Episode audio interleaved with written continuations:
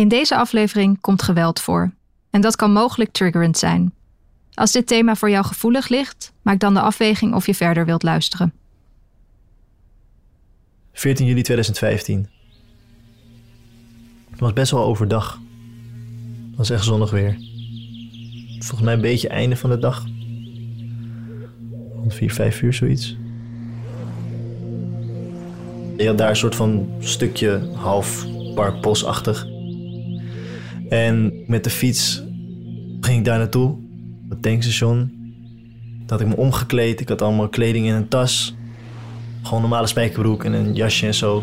Had ik uitgedaan. Ik had helemaal zwart bekleed, zeg maar. En ik wachtte tot het zo rustig mogelijk was. En op dat moment moest ik over een weg heen rennen.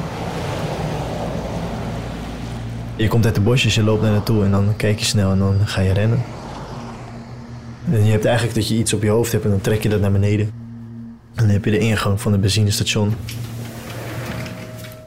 En dan liep je naar binnen en rechts stond de balie. Met daar de persoon erachter.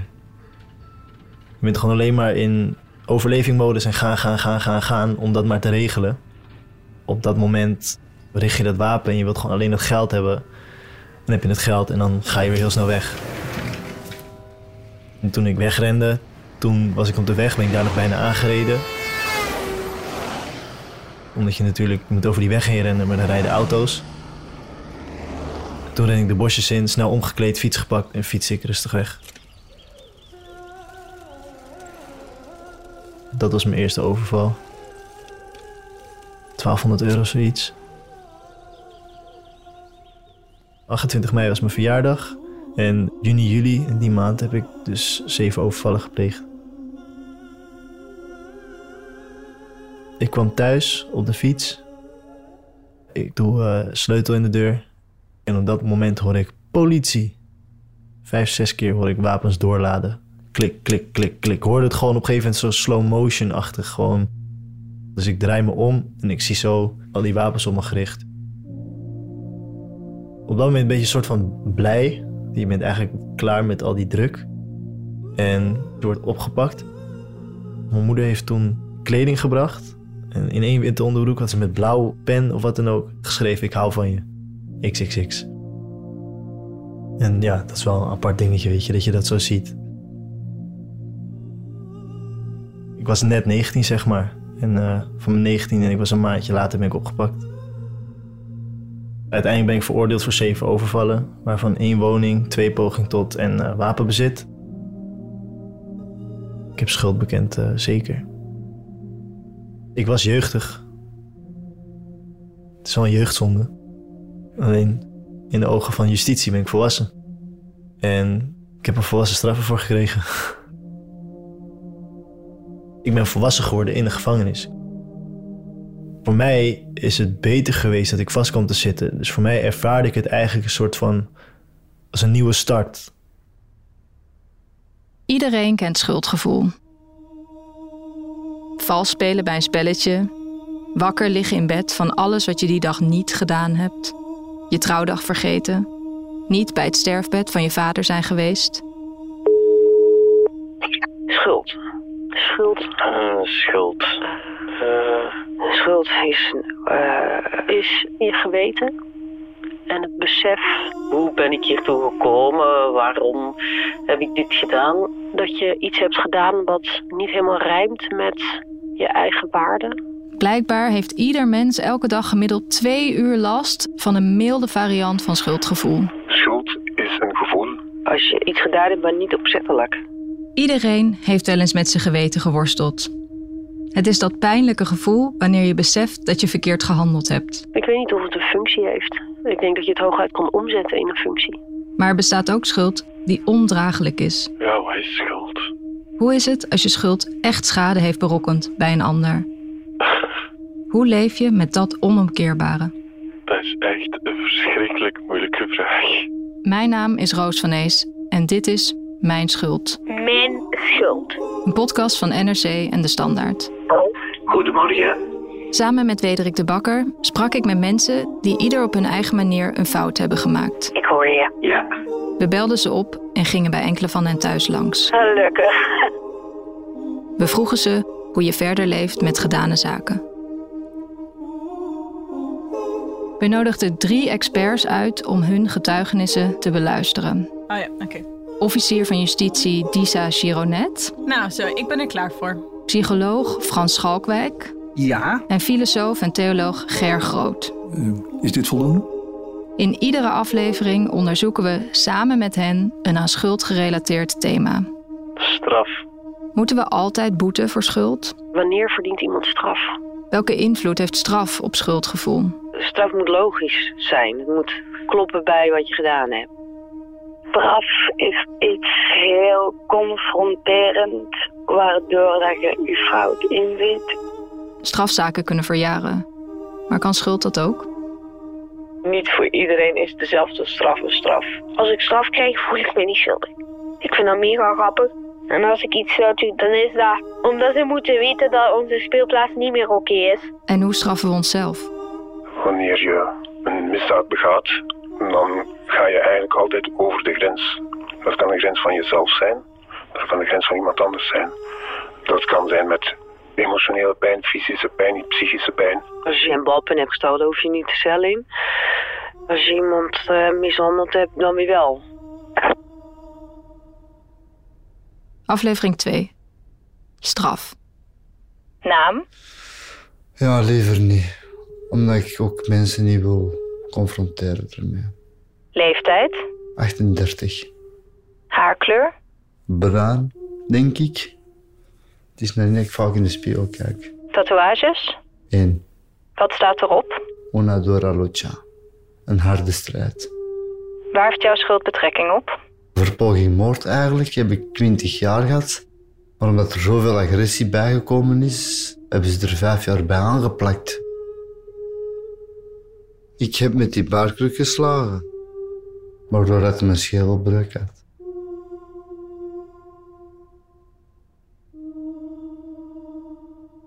Hij is een kind van de jaren 90. De jaren 90, hè. Ik luister zo alles van de jaren 90. Dat is zo de foute muziek, zo'n beetje. was wel leuk, hè, want er kon ook, ook goed op uitgaan. Foute kleding. Oh, zalig. Niks moet juist zijn. Alles mag fout gaan. En dat was het voordeel dat je dan alleen gelaten bent. Er was niet echt controle. Hè. En dat doet ook wel veel. Hè. Want dan voel je echt wel vrij. En gaan en staan waar je wilt. Ja, dat is wel leuk, maar dat is ook niet wat ik wou. De helft van de tijd groeide hij op bij zijn moeder in Antwerpen. En de andere helft bij zijn vader in Spanje. Vooral de winterperiode zat ik in Spanje, omdat mijn vader ook een Spanjaard was. En de zomerperiode zat ik in België. En als ik dan daar zes maanden was, in die zes maanden, ik hem twee keer zag, mocht ik heel blij zijn.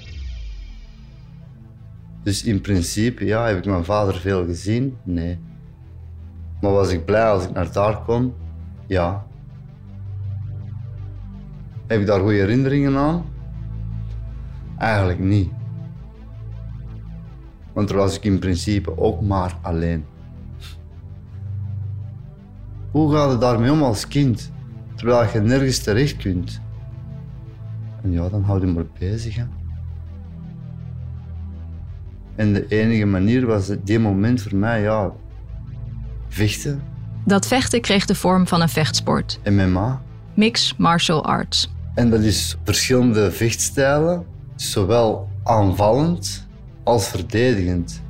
Uit elke verdedigende beweging moet ook een aanvallende beweging voortvloeien om uw tegenstander zo rap mogelijk uit te schakelen. En dan moet je verstand ook op nul zetten, want je weet dat je die pijn doet en je mag geen emoties tonen omdat je die pijn het doen bent. En vandaar dat ik ja, mijn emoties ook altijd afblok. Als ik in een conflict kom, dan ben ik ja, een beetje een, ja, een ijsberg. Hè. Het ijsbergprincipe, alles onder de oppervlakte steken. En ook al heb jij een goede band met die persoon, als jij vindt dat je over je grens is gegaan, is het ook gerechtvaardigd om die pijn te doen. Dat je echt koud bent voor alles rondom je. Laat mijn standing is dan, hè. Daarvoor ben ik hier gekomen, hè. Wat ik zo fascinerend vind, is dat hij vanuit de teleurstelling van het niet verschijnen van zijn vader. in zijn verhaal direct overgaat naar vechten. Psycholoog Frans Schalkwijk. En naar mixed martial arts, hè, het is die MMA-vechtsport. Waarbij hij dus zegt: Ik zit in de hoek waar de klappen vallen, dus ik moet mij verdedigen. En natuurlijk ga ik dan over in de aanval.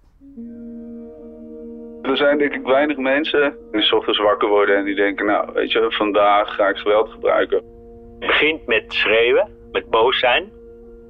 Tegen kleine kinderen, er waren vier en zes, zoiets. Ik heb geweld gepleegd tegen mensen die dat niet verdienden. Dat is denk ik een beetje het thema. Dat is het verliezen van de controle over je emoties. Ik wist helemaal niet dat er zoveel boosheid in mij zat.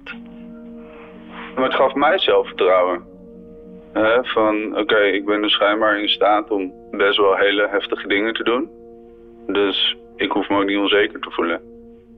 Dat je eigenlijk gewoon een klein jongetje bent die eigenlijk gewoon niet echt zichzelf gehoord voelde of zo, weet je. Je ging uiteindelijk altijd de schuld bij anderen leggen, terwijl het eigenlijk toch echt wel bij jezelf ligt. Als je ouder wordt, ja, jij moet het zelf doen. Niemand gaat het voor je doen, alleen jij. Er zijn reservoirs van onderdrukte gevoelens ergens in je opgeslagen. Er is een reservoir van geestelijke blessures, van droefheid en pijn. En er is een reservoir van onderdrukte woede. Nou, there we are, weet je wel. Het ontkennen van je reservoir en onderdrukte woede, dat maakt je potentieel pleger qua geweld. The place to be. Dat was de plaats waar je moest zijn dat je echt luid wou maken. Zo'n bruin kroeg eigenlijk. Supporterscafé.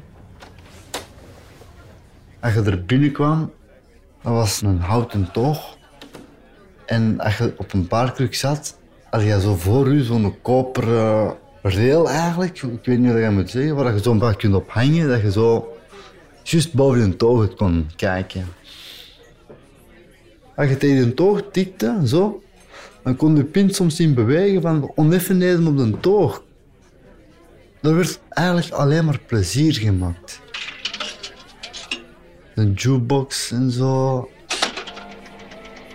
50 frank insteken, platje. Echt nog een oude jukebox, come on. Waar vinden dat een dag van vandaag nog? Dan gewoon rustig genieten. De mensen die er waren, je kent, je kent er een paar, weet dat is leuk. Er kwam echt om je te ontspannen. Oké, er werden ook wel dingen gedaan die niet door de beugel konden, maar who gives a fuck? Soms moet je eens kunnen ventileren. Waar doe je dat meestal? Op een plek waar je weet van hier kun je alles zeggen. Het blijft hier binnen. Normaal gaat je bij een pastoor biechten, maar daar wordt er gebiecht voor iets dat je zou kunnen doen. Dat is gewoon even je hart luchten, je gal spuwen. Tussen pot en pint werd er af en toe wel eens iets uitgevochten. Hè? Maar meestal was dat twee, drie slagen en was dat van kom, weet je, drink een pintje en uh, laat het voor wat het is. En zand erover, het is uitgeklaard, weet je, je moet dat niet laten aanslepen. Zo ouderwets, bare knuckle fight, you know? Ik vond het wel wijs om te zien. Want er kwamen ook vrouwen. Dat is zo'n kroeg waar alles mag en niks kan. Alle remmen los. Je wist sowieso dat daar een single dame binnenkwam en er was een single man. Ja, dan kon je soms een half uur wachten voordat je naar het wc kon gaan. Je hebt soms lusten, dierlijke lusten, dat daar de muren konden spreken. Er waren veel mensen schuldig bevonden aan overspel, geloof me vrij. Geloof me vrij.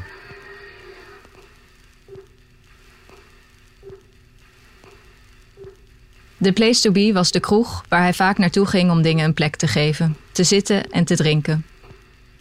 Op zijn negentiende kreeg hij te horen dat zijn vader overleden was. Niet lang daarna zat hij weer in zijn stamcafé en pleegde het geweldsdelict dat zijn leven drastisch veranderde. 23 februari 2002. Dat is de wanneer ik het heb vernomen. Dat het me niet meer was. Alles rondom mij, wat opgebouwd was, viel allemaal weg. Het viel allemaal weg. Het enige wat ik doorkreeg is van, ja, je vader is gestorven. En daarmee moet het doen. En op de dag van vandaag weet ik nog altijd niet hoe, waar, wanneer, waarom. Ik werd gewoon in het ongeweten gelaten. Ik was toen die periode wel heel tristig. Ja, om die tristheid te trotseren ging je op café. En van het een komt het andere, dan verdrinkt u verdriet. Sterke drankje. Ricard. Toch gemakkelijk een fles per avond. Zo. Dat is mijn favoriete drankje ook. Hè. Dat is lekker, dat smaakt naar anijs. Drinken, voor dat verdriet eigenlijk weg te drinken, dat ik niet echt liet zien. Er was een opmerking, wat misschien niet rechtstreeks tegen mij, maar dat heeft mij wel getriggerd en ik ben losbollig gegaan. Hè. Dat heeft misschien Misschien 39 seconden misschien maar geduurd. In zo'n situatie gaat het niet tot 10 tellen. Hè? Dat is 1, 10 en het gebeurt. Oh, in dat café. Ik was toen zodanig op van verdriet, miserie, ellende. Wat te diep in het glas gekeken.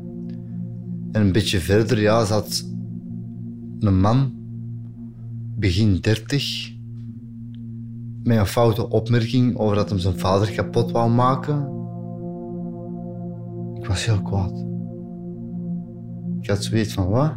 En ik ben losbollig gegaan. In een vol café. Ik heb mij toen in die moment eigenlijk laten leiden. Niet door mijn gevoel, maar gewoon door mijn kwaadheid dat mijn vader er niet was. En dat ik wel wou dat hij er was. En iemand gestraft omdat hij een opmerking maakt over zijn vader. Terwijl ik niet weet wat er voorafgaand is gebeurd.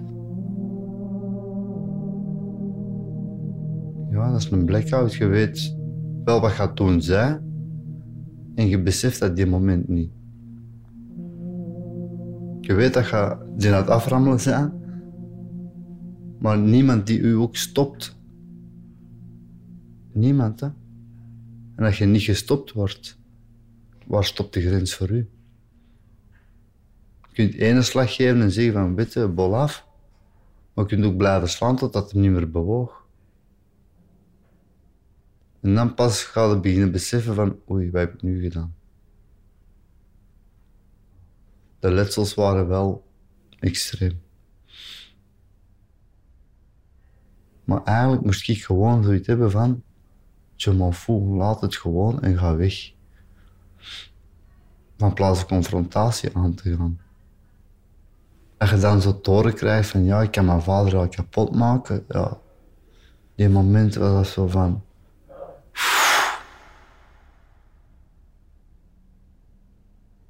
Wat je bij helden uit de oudheid vindt, je vindt daar mensen tegenover je die zichzelf niet ervaren als een ik dat vanuit de diepte van hun eigen geest handelt, maar als een soort instrument van machten die groter zijn dan zij, namelijk de goden.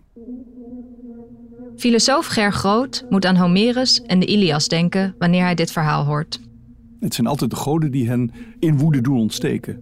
Die goden zijn eigenlijk hun woede.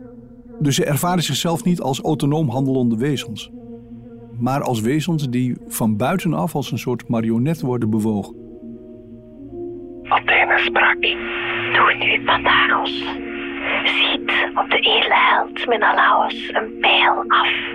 Dadelijk nam hij zijn gladde, van steenbakhorens gemaakte boog. En als je naar deze man kijkt, dan zie je iets vergelijkbaars. In deze cruciale gebeurtenis zijn het stimulances die van buitenaf komen en die iets bij hem in beweging zetten waar hij kennelijk geen greep op heeft. Maar die automatisch een reactie teweeg brengen die dan tenslotte catastrofaal afloopt. Wraak. Dat is bij mij zo'n afrekening. Wraak. Vergelding is gewoon wraak nemen. Dus ik denk er nooit iemand beter van geworden. Je kunt jezelf afrekenen op iets wat je in jouw ogen niet goed hebt gedaan. Maar je kunt ook iemand anders erop afrekenen dat ze iets niet goed doen. En dat kan heel subtiel gaan. Dat kun je met woorden doen, maar dat kun je ook met daden doen. Of juist door iets niet te doen.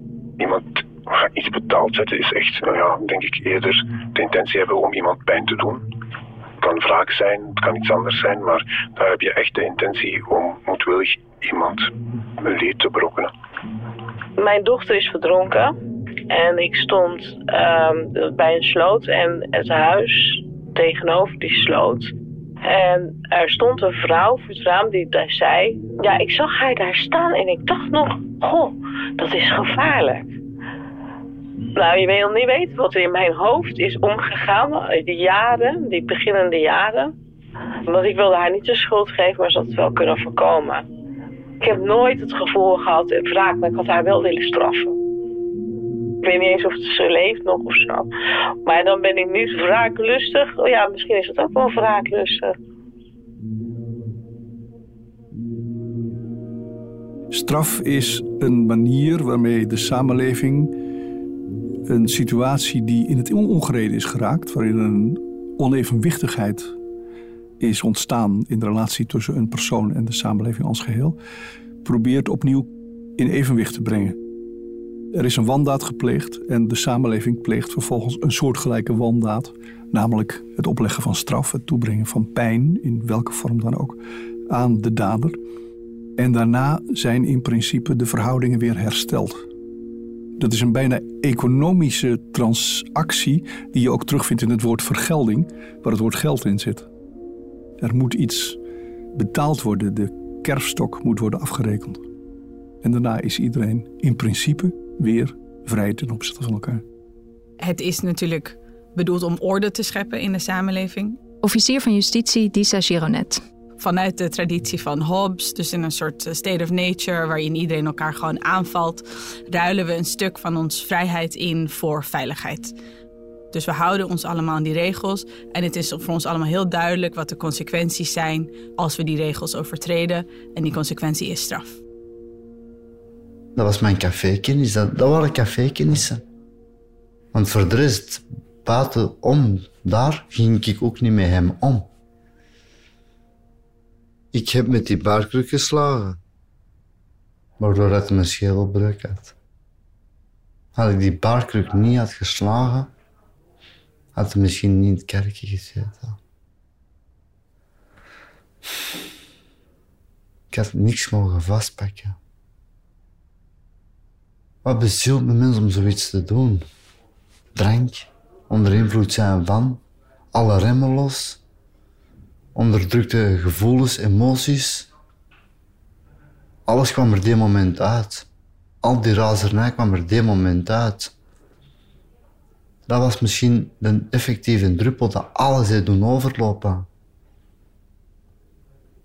Ik was mezelf echt niet. Want als ik mezelf had geweest, zoals ik nu ben, kijk, zou die misschien wel geslagen hebben, ja. Maar had ik die nooit niet zo toegetakeld. Elke mens heeft zijn breekpunten. Elke mens is een potentiële moordenaar. Je doet waar je die moment vrede en voldoening uithaalt. Dat doe je die moment. Want die moment zit ook een emotioneel wrak. Hè? Je bent gewoon gelijk gemaakt met de grond die moment. Hè? Jij voelde niet van meerwaarde omdat je dat gedaan hebt. Hè? Fuck, wat heb ik nu gedaan? Die moment haalt er voldoening uit. Ja, dat klopt. Maar dat wil niet zeggen dat je er geen spijt van kunt hebben. Hè? Of je er niet schuldig over gaat voelen. Maar die moment verlies je alle controle die je maar hebt. Al mijn normen en waarden heb ik verloren. Hè? Als officier van justitie wil ik dit verhaal heel graag op de zitting horen. Niet omdat je daardoor meer empathie krijgt en dus de straf lager wordt. Het heeft geen invloed op de consequentie, want de straf ziet op wat hij gedaan heeft uiteindelijk. Maar doordat dit verhaal op de zitting verteld wordt, dat dat onderdeel wordt van dat proces, is het denk ik heel waardevol voor hem. Omdat dat zo'n zitting wordt dan niet alleen een soort formaliteit waarin we zeg maar heel juridisch gaan hebben over welke straf die moet hebben. Maar het is ook een onderdeel van de verwerking van dat verhaal. En ik denk dat het voor de slachtoffers of nabestaanden ook belangrijk kan zijn, omdat het haalt de willekeur een beetje weg. Je kan beter begrijpen je hoeft er geen begrip voor te hebben, maar je kan er begrijpen op wat er gebeurd is. En ik denk ook uiteindelijk voor de samenleving, omdat zijn leed wordt dus dan ook onderdeel van ons collectief verhaal over hoe we met elkaar omgaan in de samenleving en wat er gebeurt. Dus dat zo'n verhaal op de zitting besproken wordt, is denk ik ontzettend belangrijk. En dat gebeurt helemaal niet zo vaak. Vaak is dat dus dat dit soort verhalen pas veel later uh, naar voren komen. Soms verlies je de controle en doe je jammer genoeg dingen waar je niks aan kunt veranderen. En dat heb ik meegemaakt, totale controle verloren. En dan neem ik mij kwalijk van waarom heb ik die paardkruk gepakt. Ik had die even gewoon een patat met mijn vuist kunnen geven, had minder erg geweest. Dan had hij misschien in het slechtste geval zijn neus gebroken. Ga ik dat ooit weten waarom ik dat heb gedaan? Nee. Ik zeg het gewoon even die fucking 39 seconden controle verloren, baardkruk gepakt. Ik had nooit dat mogen doen, ik weet dat, maar ik kan het ook niet ongedaan maken. Hoe graag dat ik het ook wil, ik kan het niet. Een leven kun je verwoesten, hè, ja. Maar alle schade kun je niet herstellen. Er zijn bepaalde factoren dat je gewoon niet meer kunt herstellen. En het enige wat je dan kunt doen, is er proberen mee om te gaan en het een plek geven dat je toch het gevoel hebt van oké, ik heb genoeg boete gedaan met mijn straf te doen. En voor de rest, ja, ga er verder mee moeten leven, of dat je dat nu wilt of niet. Je gaat er, je moet aan plaats geven dat ik toch verder kan in het leven. Want ik zal me altijd schuldig blijven voelen voor wat ik gedaan heb. Maar eens stopt mijn straf en ja, dan gaat de maatschappij ook moeten aanvaarden van ik heb mijn straf gedaan, meer kan ik niet doen. Moest ik meer kunnen doen? Graag. Maar het gaat gewoon niet meer. En dat is waar ik ja, verder mee ga moeten. Ik hoop alleen dat hij het een plaats heeft kunnen geven voor wat ik gedaan heb. Meer hoop ik niet. Maar ik zal me er altijd schuldig om blijven voelen tot een dag dat ik ja, zelf zal sterven. Ik kan alleen maar proberen te voorkomen dat ik niet meer zo'n moment ga meemaken. Maar ja, er gebeurt altijd eerst iets voordat je bezint. Hè? Ik ben schuldig aan wat ik hem heb aangedaan. Het is mijn schuld dat hij de kerken heeft. Ik ben degene die hem de kerk heeft gestoken. Hè? En voor gewoon iets dat ik heb geïnterpreteerd van dat tegen mij was. Misschien was dat zelfs nog niet tegen mij. Misschien was dat gewoon een ventilatie dat hij had. Gewoon even ventileren van alles loslaten tussen pot en pint, zoals dat zo vaak gebeurt, zonder enig gevolg.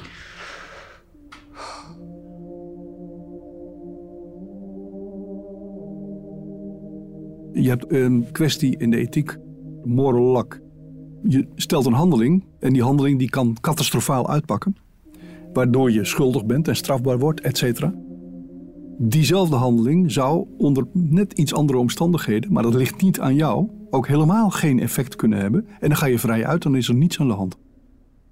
In dit geval zou je kunnen zeggen, die Barker die daar stond, is een element geweest dat zich toevoegt aan zijn woede, aan zijn wil om te slaan. Maar daardoor is die daad veel en veel erger geworden dan die had kunnen zijn. Dat is een ironisch probleem, omdat je daarbij te maken hebt met een enorme schuld, die tegelijkertijd afhankelijk is van iets buitengewoon banaals. En was er niets gebeurd. Ik heb hem lichamelijk misschien niet vermoord, maar ik heb die wel psychisch kapot gemaakt. Hè? Emotioneel kan die, heb ik die vermoord. Hè? Die kan niks niet meer alleen, die, kan niks zelfstandig niet meer doen. Wil je ergens naartoe, moet je al op iemand rekenen om er naartoe te geraken. Want je kunt ook niet meer doen dan dat ik al gedaan heb. De gevangenisstraf, dat is ook maar een pulschuld tegenover wat hij moet doorstaan. Hè. Die zit nu voor de rest van zijn dagen in een rolstoel. Hè. Hij draagt dat voor de rest van zijn leven mee. En als ik buiten kom, ben ik er vanaf. Maar is hij daarmee geholpen? Niet echt, hè. Want hij zit nog altijd in dezelfde ellende, hè. Is dat rechtvaardig?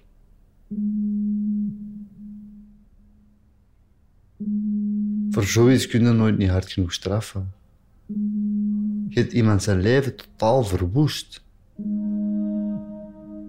Wat voor straf kun je daarvoor geven? Het is niet dat je er morgen uitstapt en zegt van er is niks gebeurd. Hè?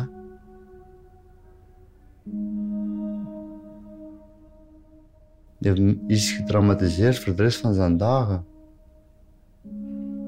Gaat hij zijn eigen ooit nog veilig kunnen voelen? In principe moet hij bij alles geholpen worden. Terwijl ik hier nog zit, alsof er niks gebeurd zou zijn. Ik vind dat niet redelijk. Hij had misschien beter gestorven die avond.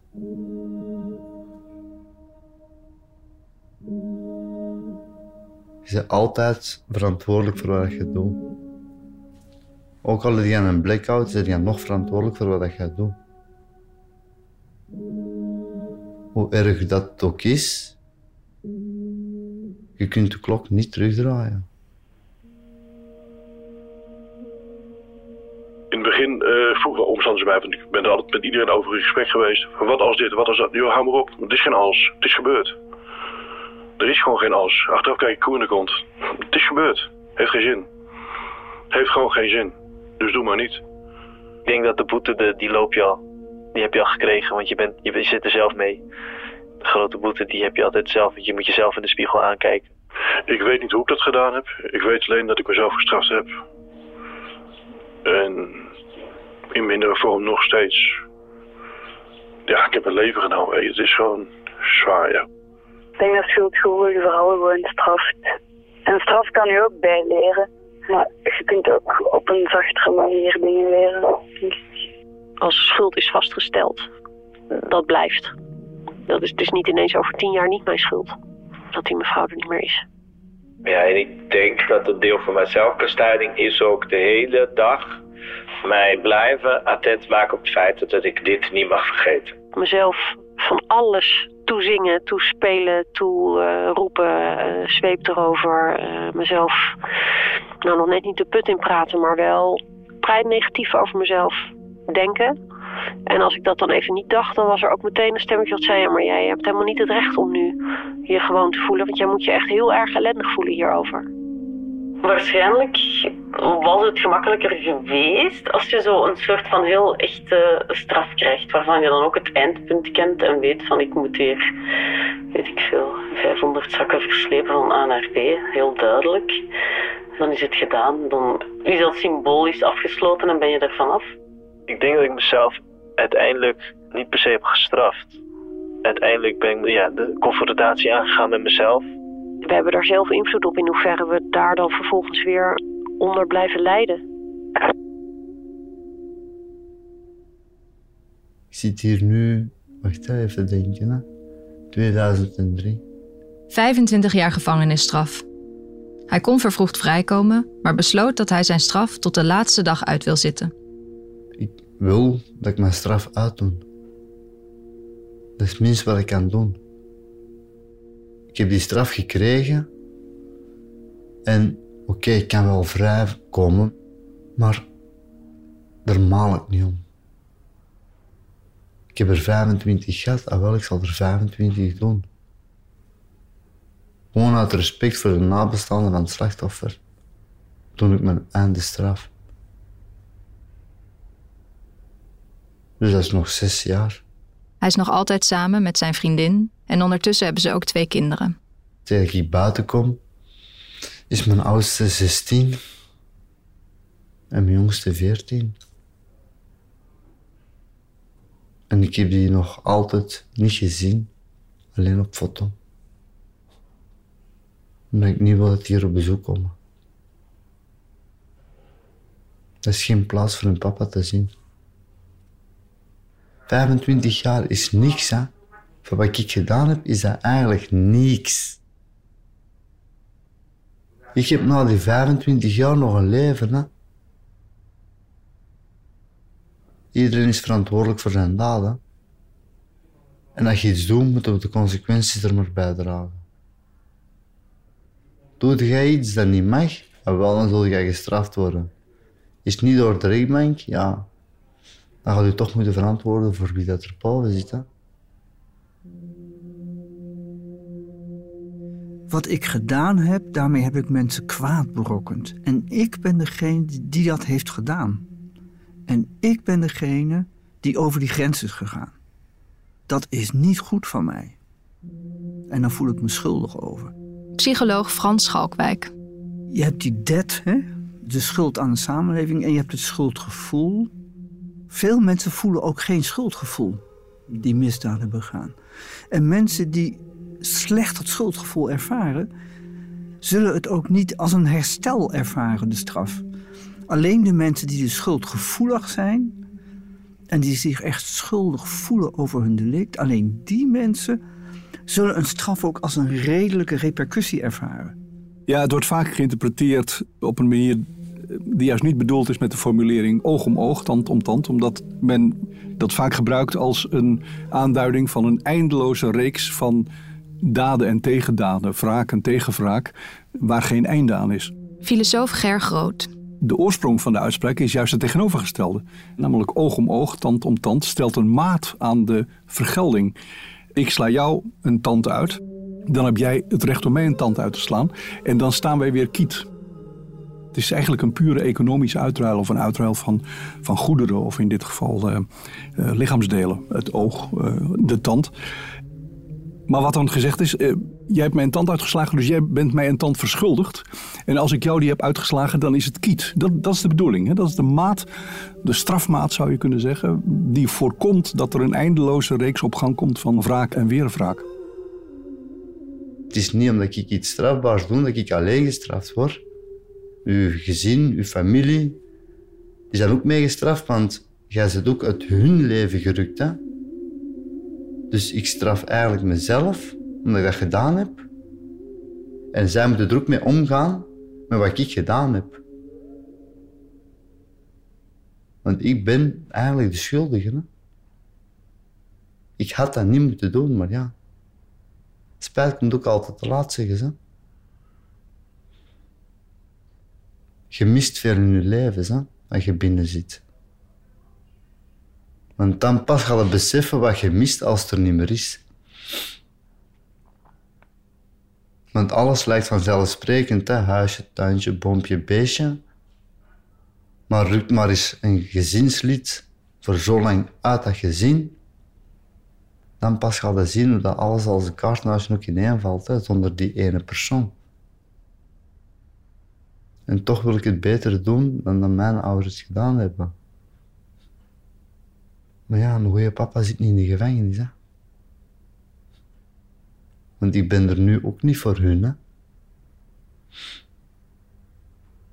Mijn twee dochtersjes, die zijn gestraft, want die missen hun papa even hard. En dat gezin van ja, de persoon die ik heb aangevallen. Hè? Over hetzelfde gaat dat dan ook kinderen en kan hem er ook niks meer mee gaan doen. Dus heb ik eigenlijk twee gezinnen gewoon verwoest met, met gewoon 39 seconden even yippie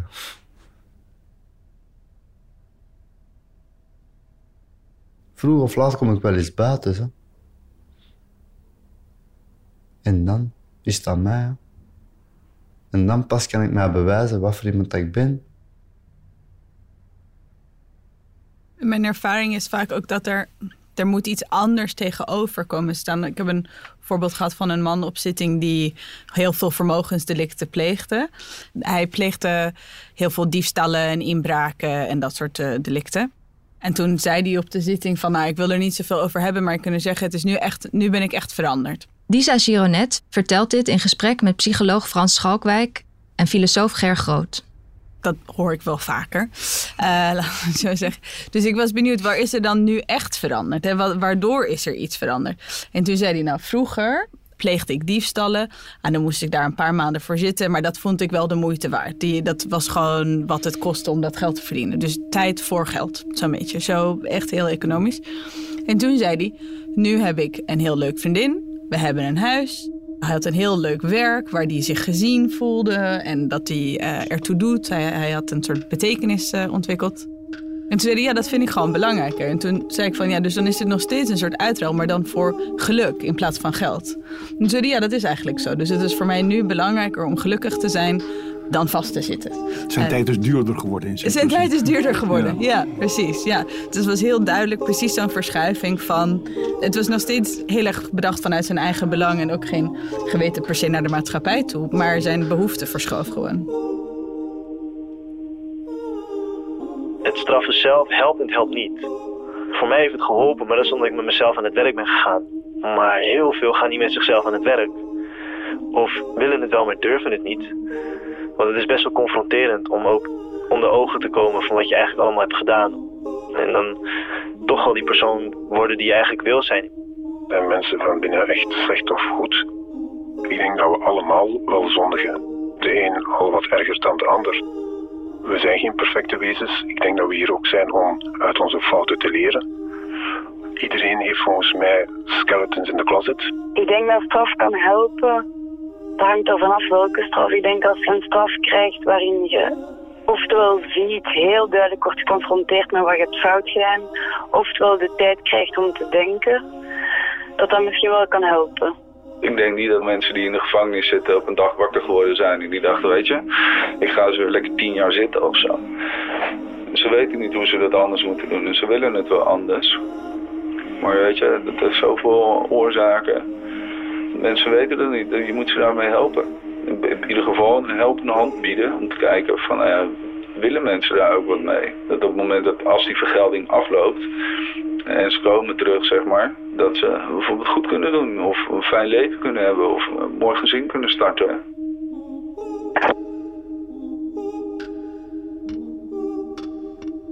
Dit was Mijn Schuld. Een podcastreeks van NRC en De Standaard. Die ik, Roos van Ees, maakte samen met Wederik de Bakker. In deze podcast werden gevoelige thema's behandeld. In de show notes en op onze website vind je diverse hulplijnen die je anoniem kunt contacteren als je het moeilijk hebt. In de volgende aflevering onderzoeken we intentie. Kan je met goede bedoelingen toch schade aanrichten? Ik weet dat ik toen dat gebeurde meteen in mijn hoofd wist: oké, dit is foute boel. Dus ik heb met buikpijn die operatie afgemaakt. En toch tegen beter weten in dan steeds tegen jezelf zeggen: misschien komt het wel goed, misschien komt het wel goed, misschien komt het wel goed. Eindredactie was in handen van Mirjam van Zuidam, Anne Moraal en Bart Dobbelaren. De muziek werd gecomponeerd door Frederik de Klerk. Extra redactie en montage werden gedaan door Jeroen de Jonge, Raoul Gandolage en Pieter Bakker. Mixage door Sander Wemaas. Deze podcast werd gemaakt met steun van het Fonds voor Bijzondere Journalistieke Projecten en de Vlaams-Nederlandse Journalistenbeurs. Met dank aan Perspectief Herstelbemiddeling, Moderator, Radio Begijnenstraat en Stop het Nou. We hebben voor deze podcast met veel verschillende mensen gesproken over het begrip schuld. Al hun namen zijn bekend bij de redactie en al hun stemmen zijn echt. In deze aflevering hoorde je een getuigenis van een anonieme spreker. Dit is gedaan uit privacy- en veiligheidsoverwegingen. Zijn echte naam is bij de redactie bekend.